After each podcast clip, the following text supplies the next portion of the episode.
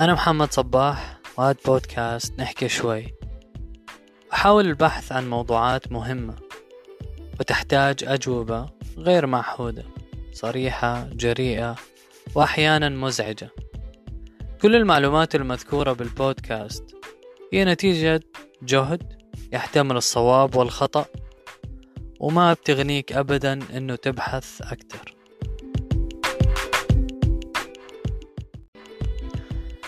أكثر شي بزعجني لما أتناقش مع حد ويحكي لي يا أخي أنا بتكلم اقتصاد هلا لا تكلمني بالدين. راح أرد عليه بجملة من أينشتاين العلم دون دين أعرج والدين دون علم أعمى. وأنا كشخص مسلم على الأقل يكون عندي أمانة البحث. مع نفسي أول شي. إنه أشوف هذا النظام الاقتصادي أو هذه الفكرة الاقتصادية شو تأثيرها على المجتمع؟ وأخذها معي أروح فيها بالسياسة وسايكولوجي وأشوف الفقراء وأشوف جدواها على الناس.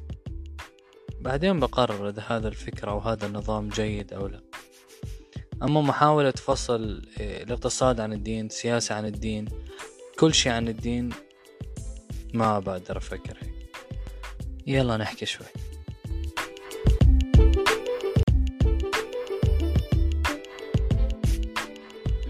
بعد القراءة في النظام الاقتصادي الرأسمالي محاولة إيجاد الإيجابيات والسلبيات فيه وأثره على المجتمع وظهور طبقات أكثر إيه، عن الطبقات المقبولة أو الفارق في الثراء بين طبقات العليا والطبقات الدنيا.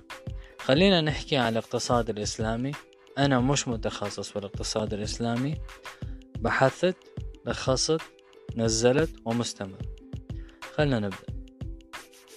الاقتصاد الإسلامي في ثلاث أسس أو بنقسم إلى ثلاث أسس.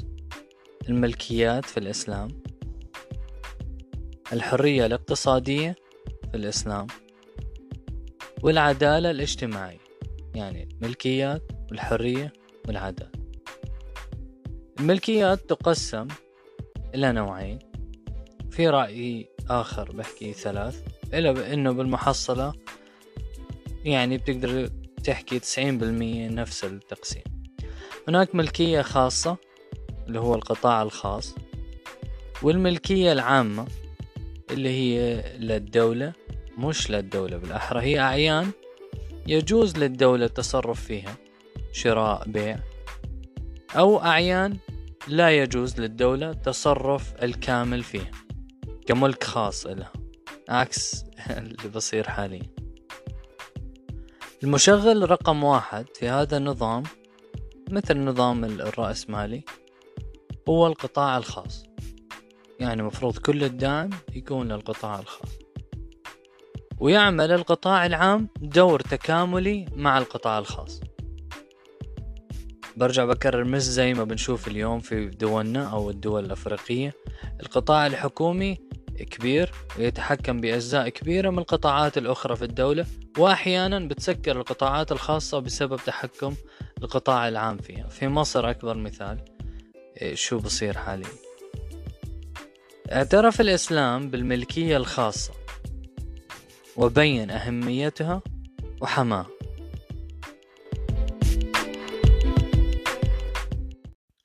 أعوذ بالله من الشيطان الرجيم.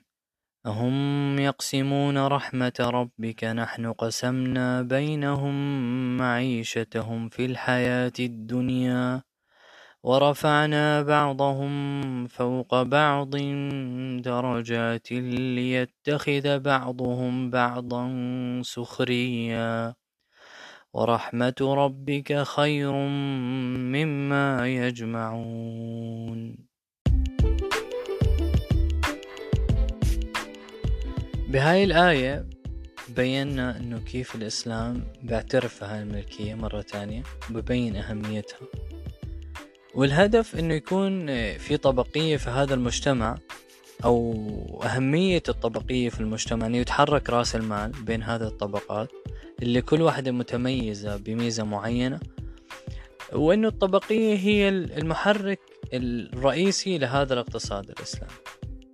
طبعا ما بقصد أنه يكون الفارق بين هاي الطبقات كبير زي ما بصير حاليا بأمريكا وبأوروبا والدول حتى عنا.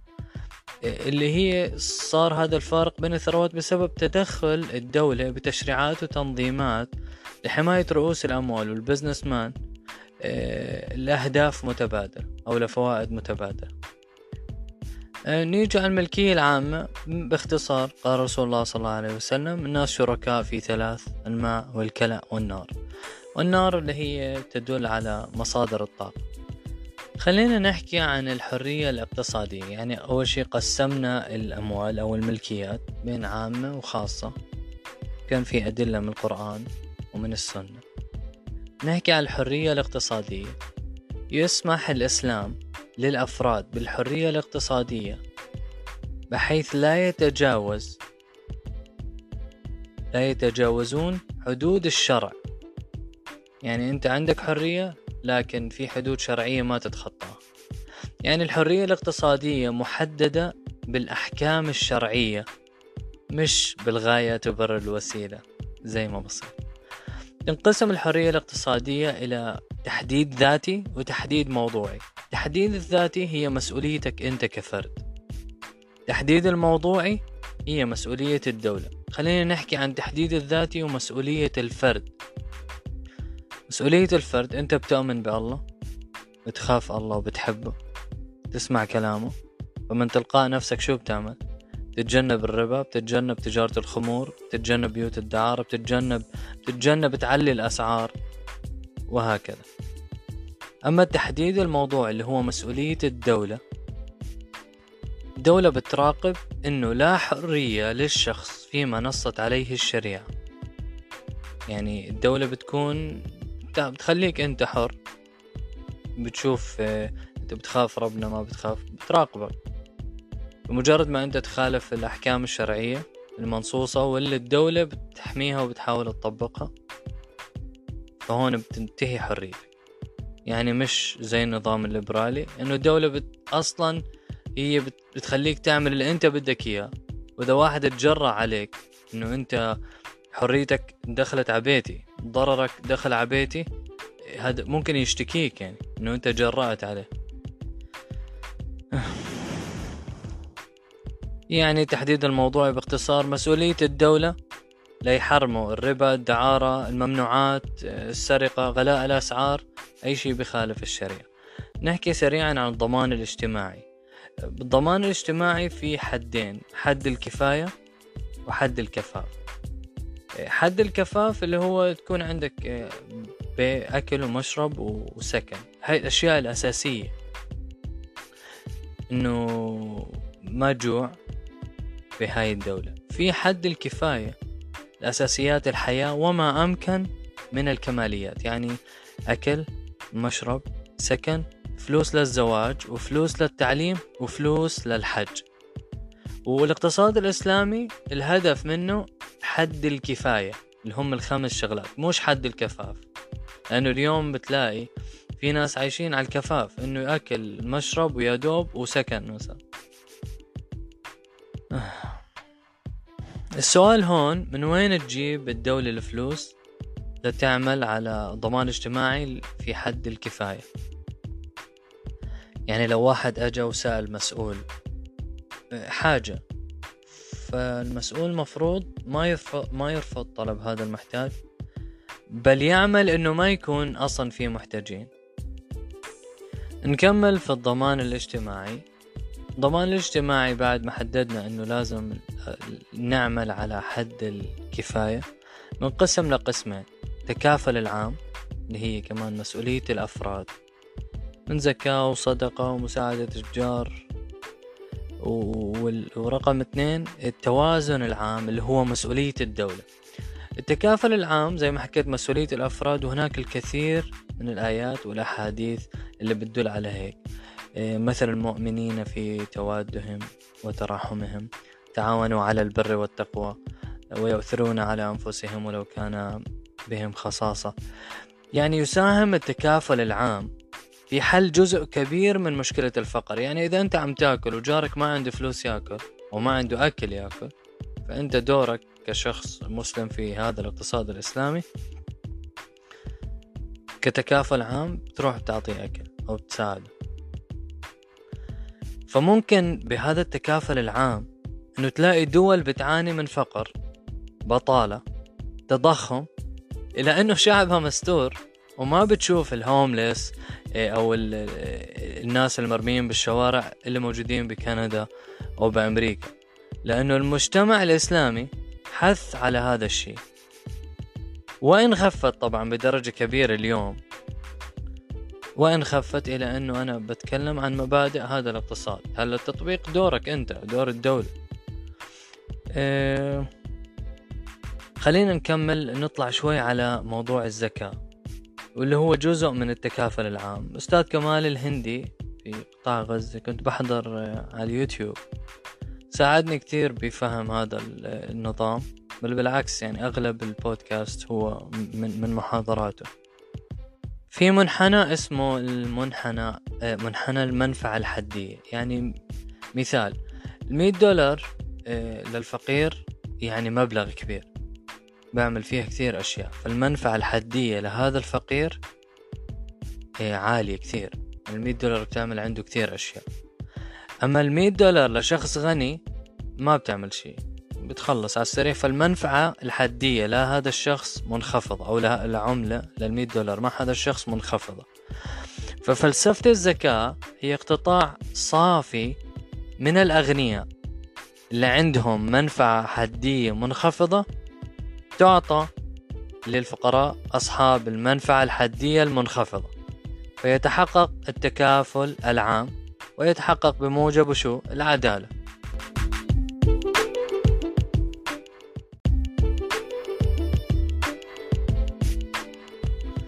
التوازن العام مسؤولية الدولة. على الدولة أخذ التدابير لحل مشكلة الفقر. وكيف بدها تحل مشكلة الفقر؟ ماذا تملك الدولة من أدوات لحل مشكلة الفقر؟ إيه، هل ممكن تبيع جزء من أراضي الحكومية للاستثمار؟ نعم الخصخصة الزكاة الفي العشور الخراج. وكل هذول لتمويل خزينة الدولة لتحقيق الضمان الاجتماعي. يعني زي ما حكينا مرة تانية في طريقتين للضمان الاجتماعي. تكافل العام هي مسؤولية الأفراد مساعدة آه، إخوانه وجيرانه التوازن العام مسؤولية الدولة. هل يمكن للدولة أن تقترض؟ نعم طبعا بدون ربا. لكن الهدف من الاقتراض هو كيفية استخدام هذا الدين بمشاريع ذات جدوى اقتصادية لحل مشاكل اجتماعية وتحقيق التوازن الاجتماعي. يعني ما راح آخذ قرض لحتى أبني مدن جديدة زي ما بصير حاليا. ما باخذ قرض لأبني مشروع ما انعمل له دراسة جدوى.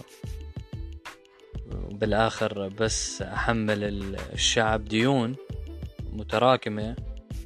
طبعا عدا ذلك في ديون ربوية أصلا. بنختم هاي الجزئية إنه تكافل تبع الأفراد. لا يمكن لوحدهم إيه، إنه يحلوا مشكلة الفقر بالتكافل الاجتماعي. بل يجب أن يكون هناك دور على الدولة وإلا فما فائدة الدولة. شو فائدة الدولة إذا مش قادرة تحل الفقر على الأقل؟ الأشياء الأساسية أكل شرب تعليم صحة. وبنتذكر مقولة الرئيس المصري هون لما حكى أنا مش قادر أديك.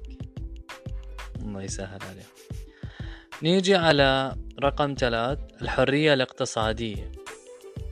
زي ما حكينا الأسس الإسلام تنقسم لثلاث نقاط. إحنا هلأ بالنقطة الثالثة الحرية الاقتصادية. الاقتصاد الكلاسيكي شو بحكي على الدولة أن لا تتدخل والمشاكل الاقتصادية بتحل نفسها بنفسها آدم سميث وغيره. الاقتصاد الكينزي كينز على الدولة أن تتدخل وتحل المشكلة. 2000 و 1929 الكساد العظيم دخلت الدولة وحلتها. 2008 أزمة أزمة الرهن العقاري تدخل أوباما الدولة وحلت. بالاقتصاد الإسلامي شو بحكي؟ تدخل الدولة ضمن إطار مقبول ومحدود فقط. تمام؟ أمثلة على حرية الاقتصاد آه، حرية الأسواق وحرية الاقتصاد الخارجي إنه أنت تعمل تجارة مع دولة جنبك. بحرية الأسواق حرم الرسول صلى الله عليه وسلم التدخل في الأسعار في الظروف العادية. يعني عندك ظروف عادية الاقتصاد تمام الحياة تمام فأنت بتروح بتعلي الأسعار. حرام. حرية الاقتصاد الخارجي أو على الأقل حسب بحثي حرام. عشان ما أكون بفتي حرية الاقتصاد الخارجي. لا يدخل الجنة صاحب موكس طبعا هذا الحديث سنده ضعيف. لكن هناك أحاديث كثيرة بتغنينا عن هذا الحديث لكن يطول الشرح وفي رواية كثير طويلة. لكن هذا الحديث بيفتح لك مجال إنه تدور. شو هو الموكس هو الضريبة أو الجمارك؟ يعني في الاقتصاد الإسلامي ما في ضرائب ما في جمارك. ما في جمارك. في حرية بينك أنت بدولتك والدولة المجاورة أو إذا أصلا كان في دول إذا ما كان في حدود هاي المنطقة ما بتدفع جمارك لحتى تصدر المنتج تبع حاول عكس صحيح. طبعا هذا متى بصير؟ حينما يكون إسلاما مطبقا ونظاما محكما مش اسم بدون عمل. كمان بالحرية الاقتصادية في قسمين. التحديد الذاتي وهو اللي بنبع من التربية الإسلامية. يعني إحنا حرين في هذا الاقتصاد نشتغل زي ما بدنا الحكومة ما بتتدخل بشكل بتتدخل بشكل محدود. فأنت عندك آه، شيء اسمه تحديد ذاتي. شو هو اللي ينبع من التربية الإسلامية تبعك؟ اللي بنبع من جوا. عشان هيك بقول أنا بكره أو بكره النقاش مع أشخاص بفصلوا الدين عن الاقتصاد. لأنه هاي يعني هذا أنت بتظلم هذا الموضوع. تظلم هاي الجزئية إذا أنت كنت بتفكر بهذا بهاي الطريقة. بنرجع للموضوع. التحديد الذاتي ينبع من التربية الإسلامية. يعني شو الأمثلة على على الأشياء اللي أنت بتقوم فيها من نفسك وبتراقب نفسك بنفسك؟ اللي هو عدم الغش في الأسعار. ليش؟ لأنه حرام. لأنه ليش؟ لأنه أنت تربيتك إسلامية أنت مسلم. رقم اثنين الحياء الحياء شعبة من شعب الإيمان. هلأ راح أفصل قدام التحديد الموضوعي هو دور الدولة. يعني حكينا التحديد الذاتي دورك كفرد مراقبتك لنفسك نابعة من التربية الإسلامية إلك أو على الأقل إذا أنت مو مسلم أنت عايش في مجتمع إسلامي تعرف شو هو الحرام والحلال.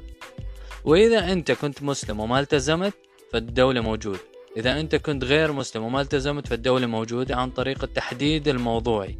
يعني إذا الس... إذا إذا كان في سارق وما استحى دمه زي ما حكيت الحياة شعبة من شعب الإيمان فالدولة تأتي وحسب الشريعة الإسلامية تقطع إيد هذا السارق تمام؟ المحتكر اللي ما استحى دمه وما راقب نفسه اللي بحتكر بضاعة حاجة الناس إلها تيجي الدولة وبتجبره إنه أنت تخفض الأسعار.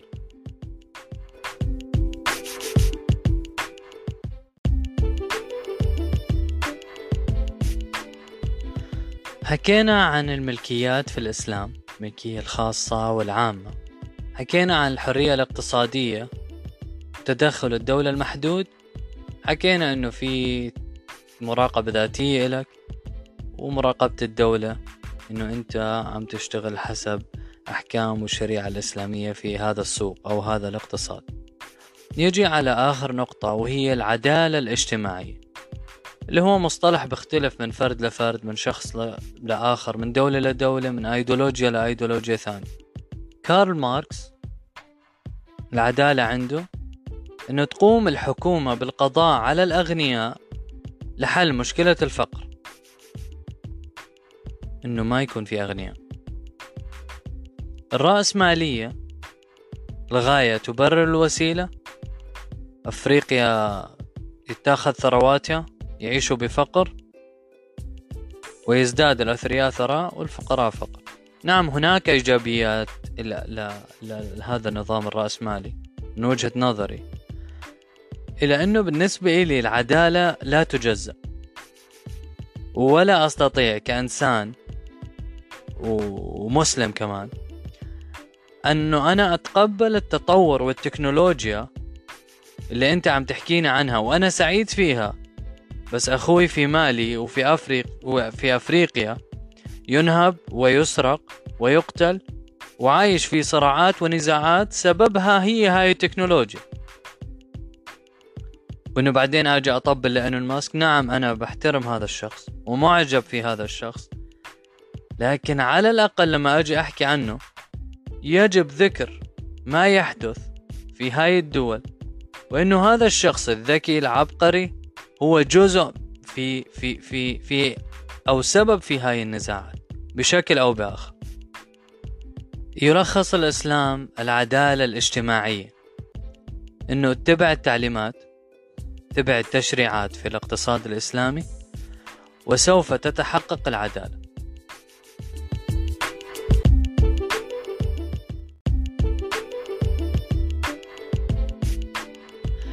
كل شيء نذكر في هذا البودكاست. هو مجهود شخصي. إيه، ممكن يكون صح أو خطأ. لكني أعمل على فهم الاقتصاد الإسلامي كشخص مسلم وكباحث ومحب للاقتصاد. نظام رأسمالي نظام اشتراكي ومحاولة تكوين صورة كاملة. للي بصير. مع عدم فصل أي معلومة عن الدين حتى أعرف أنا وين رايح. إن شاء الله بالحلقات الجاية راح ندخل أكثر بالاقتصاد الإسلامي وأثره على على المجتمع. فقر التضخم الانكماش كل المصطلحات اللي حكينا عنها قبل. نشوفكم على خير. سلام.